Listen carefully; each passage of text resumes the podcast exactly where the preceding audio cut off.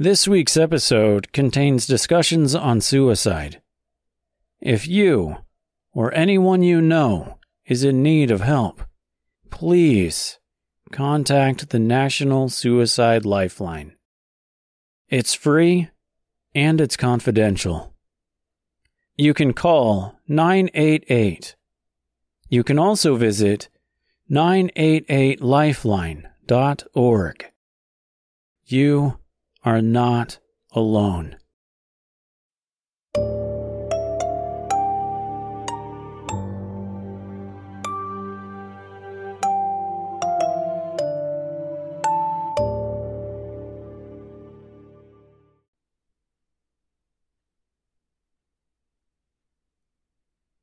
Darker Days of Dorothy Gale Aftermath for episode 33, chapter 28 The Dark Wood, and Canto 13 of Dante's Inferno Violence, Ring 2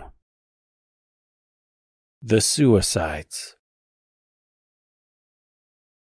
Welcome back to another episode of this. This show that I like to call Dark Days of Dorothy Gale. Sometimes Darker Days of Dorothy Gale. Usually I try to make the intros to these aftermaths a little snappy, maybe maybe bring a little bit of levity to it before getting into the really depressing stuff. Usually these intros are also scripted. This week it's a little bit different. I don't have anything of real levity to say here, nothing snappy or particularly witty. And this portion is not scripted, so it sounds a little bit different, I guess. There's really nothing particularly hopeful about this chapter in Canto this week. And so I really didn't feel like writing anything uplifting about it you know, I've read The Inferno a couple of times. Reading it for this podcast actually probably marks the third time. And this is the first time I've ever really gotten into what this poem means. Really gotten into the history and taken a look at Dante's perspective. This is the most meaningful reading I've ever done for this epic poem. The Dark Wood of Suicide has always been one of the more memorable aspects to me. And the topic of suicide is one that I take very, very seriously. So this week, it's gonna be a little bit depressing. So let's get into it. In Canto 13 of the Inferno, Dante's world grows dark. The poets find themselves in the dark wood of suicide, a strange forest of twisted and mangled trees. This is the second ring of the seventh circle violence against oneself. Upon arrival, Dante is surprised to find it lacking in souls, especially since the other circles were very well populated. He can hear the cries of the damned and assumes they're all hiding amongst the strange trees that grow here. Virgil knows what Dante is thinking. He also knows that in this case, Seeing is believing. He instructs Dante to pull a small branch from a nearby tree. It begins to cry, and where the branch was broken, it bleeds. It asks the pilgrim why he would do such a thing, asks if he has no pity. Virgil feels immense guilt for instructing his follower to cause such anguish, but tells the tree that Dante would not have believed him otherwise. For this, he asks the tree to tell Dante his story, so that when the traveler returns to Earth, he can tell others about it and give him some sort of remembrance in the world above. The tree, Pietro della Vigna, I I know I probably mispronounced that, but as usual, you're just gonna have to kind of put up with it, and I apologize. Anyways, the tree gives Dante a long winded story of how he worked for Emperor Frederick II. He was smart, successful, and enviable. And for that, rumors spread that he was wealthier than the emperor himself. Frederick didn't much care for that notion, so he had Pietro thrown in jail. And to add insult to injury, he had Pietro's eyes ripped from his head. Pietro, with nothing left, least of all his will to live, killed himself in his jail cell by beating his head against the wall. I've said it before, I'll say it again. I'm always one to question history stories. They get told, then retold, and retold again. Maybe things are embellished to make a point or scare others straight. Or maybe they're told with a little extra gusto and machismo in order to make the hero seem that much more heroic. In this case, and in the case of many of the sinners we will encounter here, I'm willing to accept these stories as largely true. This period seemed legitimately savage and fear stricken. A time when old philosophies were merging with newer religions. Tyrannical leaders waged wars and conquered lands because that's simply how the world worked. I take a largely opposite approach to believing most stories told of mountain men and gunslingers in the Wild West. Macho men sitting around a campfire or in a saloon somewhere, trying to one up each other. I'm sure every single word of a man that survives a bear attack or campers that fought off hordes of raiding Native Americans or gunslingers that could blindly shoot enemies straight between the eyes were all true. I just know it. Don't you? But, anyways, I digress. Pietro killed himself, and he told Dante his story. As they continue through the dark wood, they see two men running from a pack of hounds. One of the men jumps into a bush in a failed attempt to hide. The dogs catch up to him and rip him limb from limb, carrying the pieces of him off as the bush laments the man's decision to use him as a place of refuge. The two men being chased by the hounds are not suicides in the most literal sense. Instead, they are spendthrifts. These men are men that recklessly destroyed their own lives through carelessly squandering their wealth and livelihoods. They are different than the spendthrifts we saw earlier in Circle 4, however. Circle 4 was still in the realm of incontinence, meaning the sins there were a product of low self control and oftentimes crimes of passion.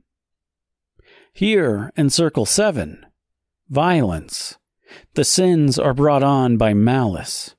They are conscious and intentional choices. The Darkwood of Suicide is also home to the Harpies.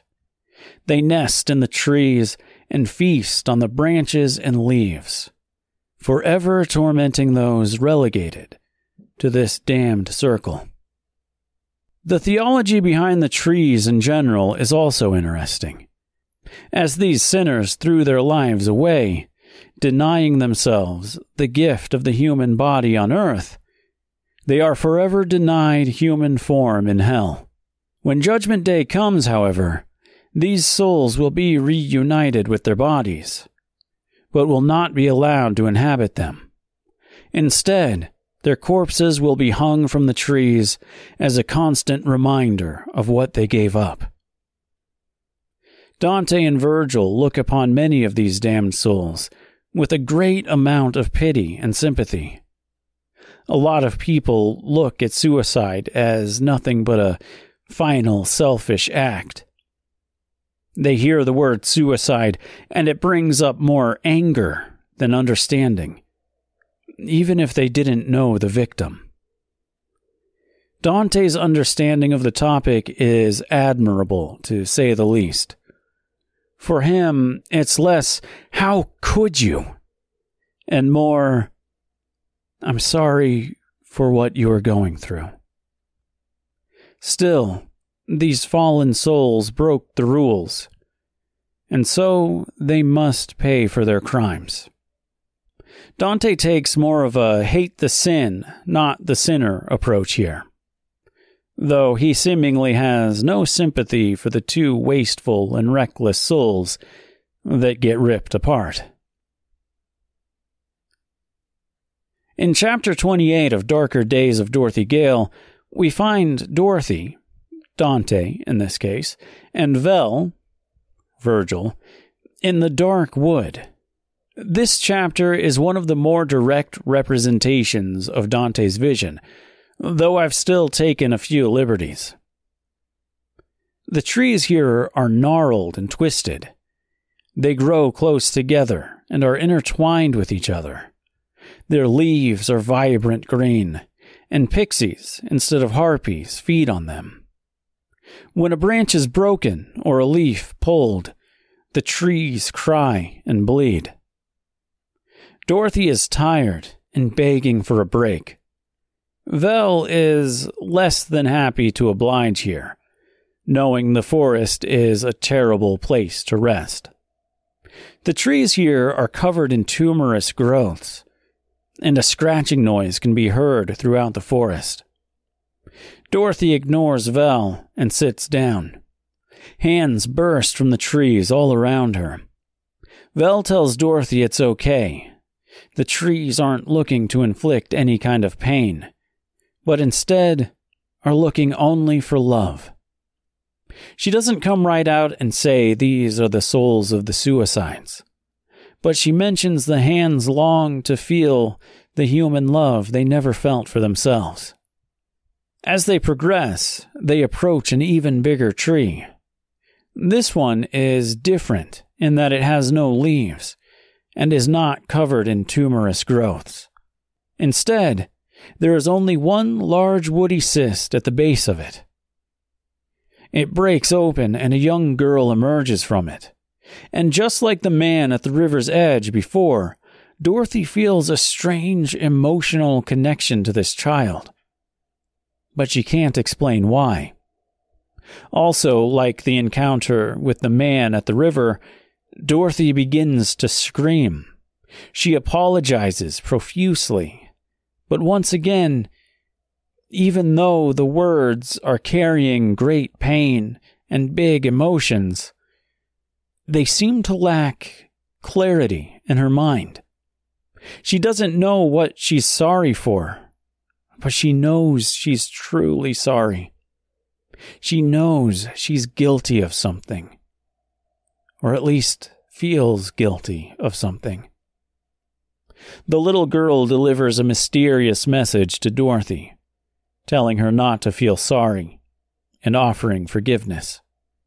These vague glimpses into who Dorothy is and what skeletons might be lurking in her closet are something I feel very strongly about. When I sat down to write Darker Days, I knew I wanted more depth than the previous story. I'm sure I've mentioned it before, but I always felt like there was something missing in the first book. It was kind of a personal experiment, and it was less about depth and more about achieving some kind of personal goal. For this, I wanted to reach further into the hearts and minds of the characters and really give them everything they were missing before. The mystery that's building here is going to pay off in spades, I promise. So don't give up just yet. I pulled Darker Days from Amazon a while back, and as of this recording, I've not restored it.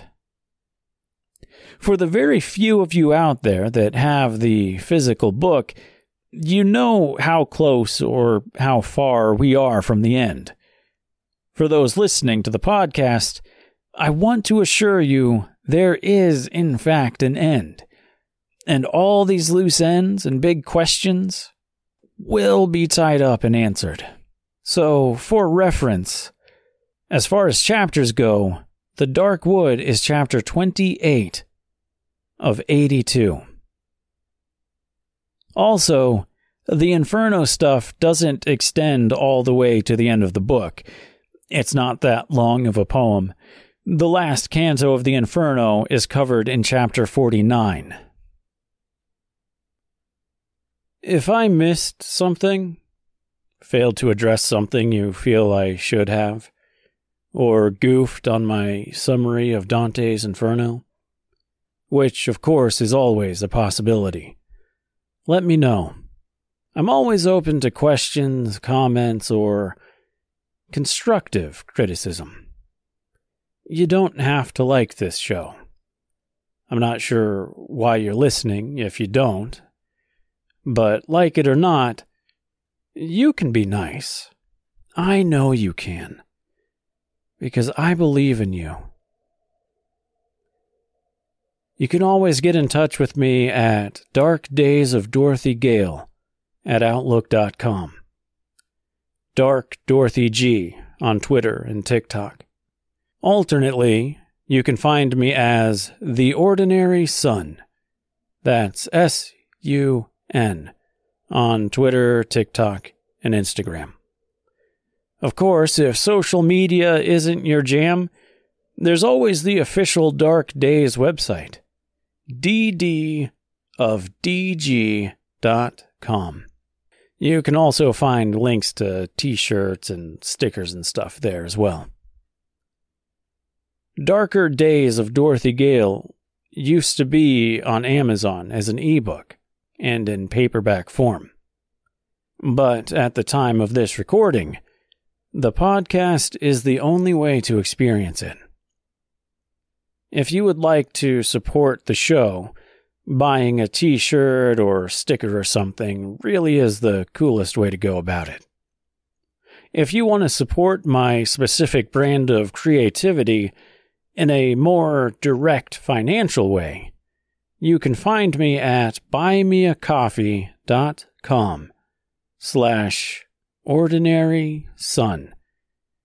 Again, that's S-U-N. If you do, I'll send you a handwritten thank you note, complete with a sketch. And if you'd like, I'll even give you a shout out on this wildly obscure show. If you don't want to donate, that's understandable, and that's okay. I'm happy to do this either way. So come back next week for chapter 29 of Darker Days of Dorothy Gale The Golden City of Usera.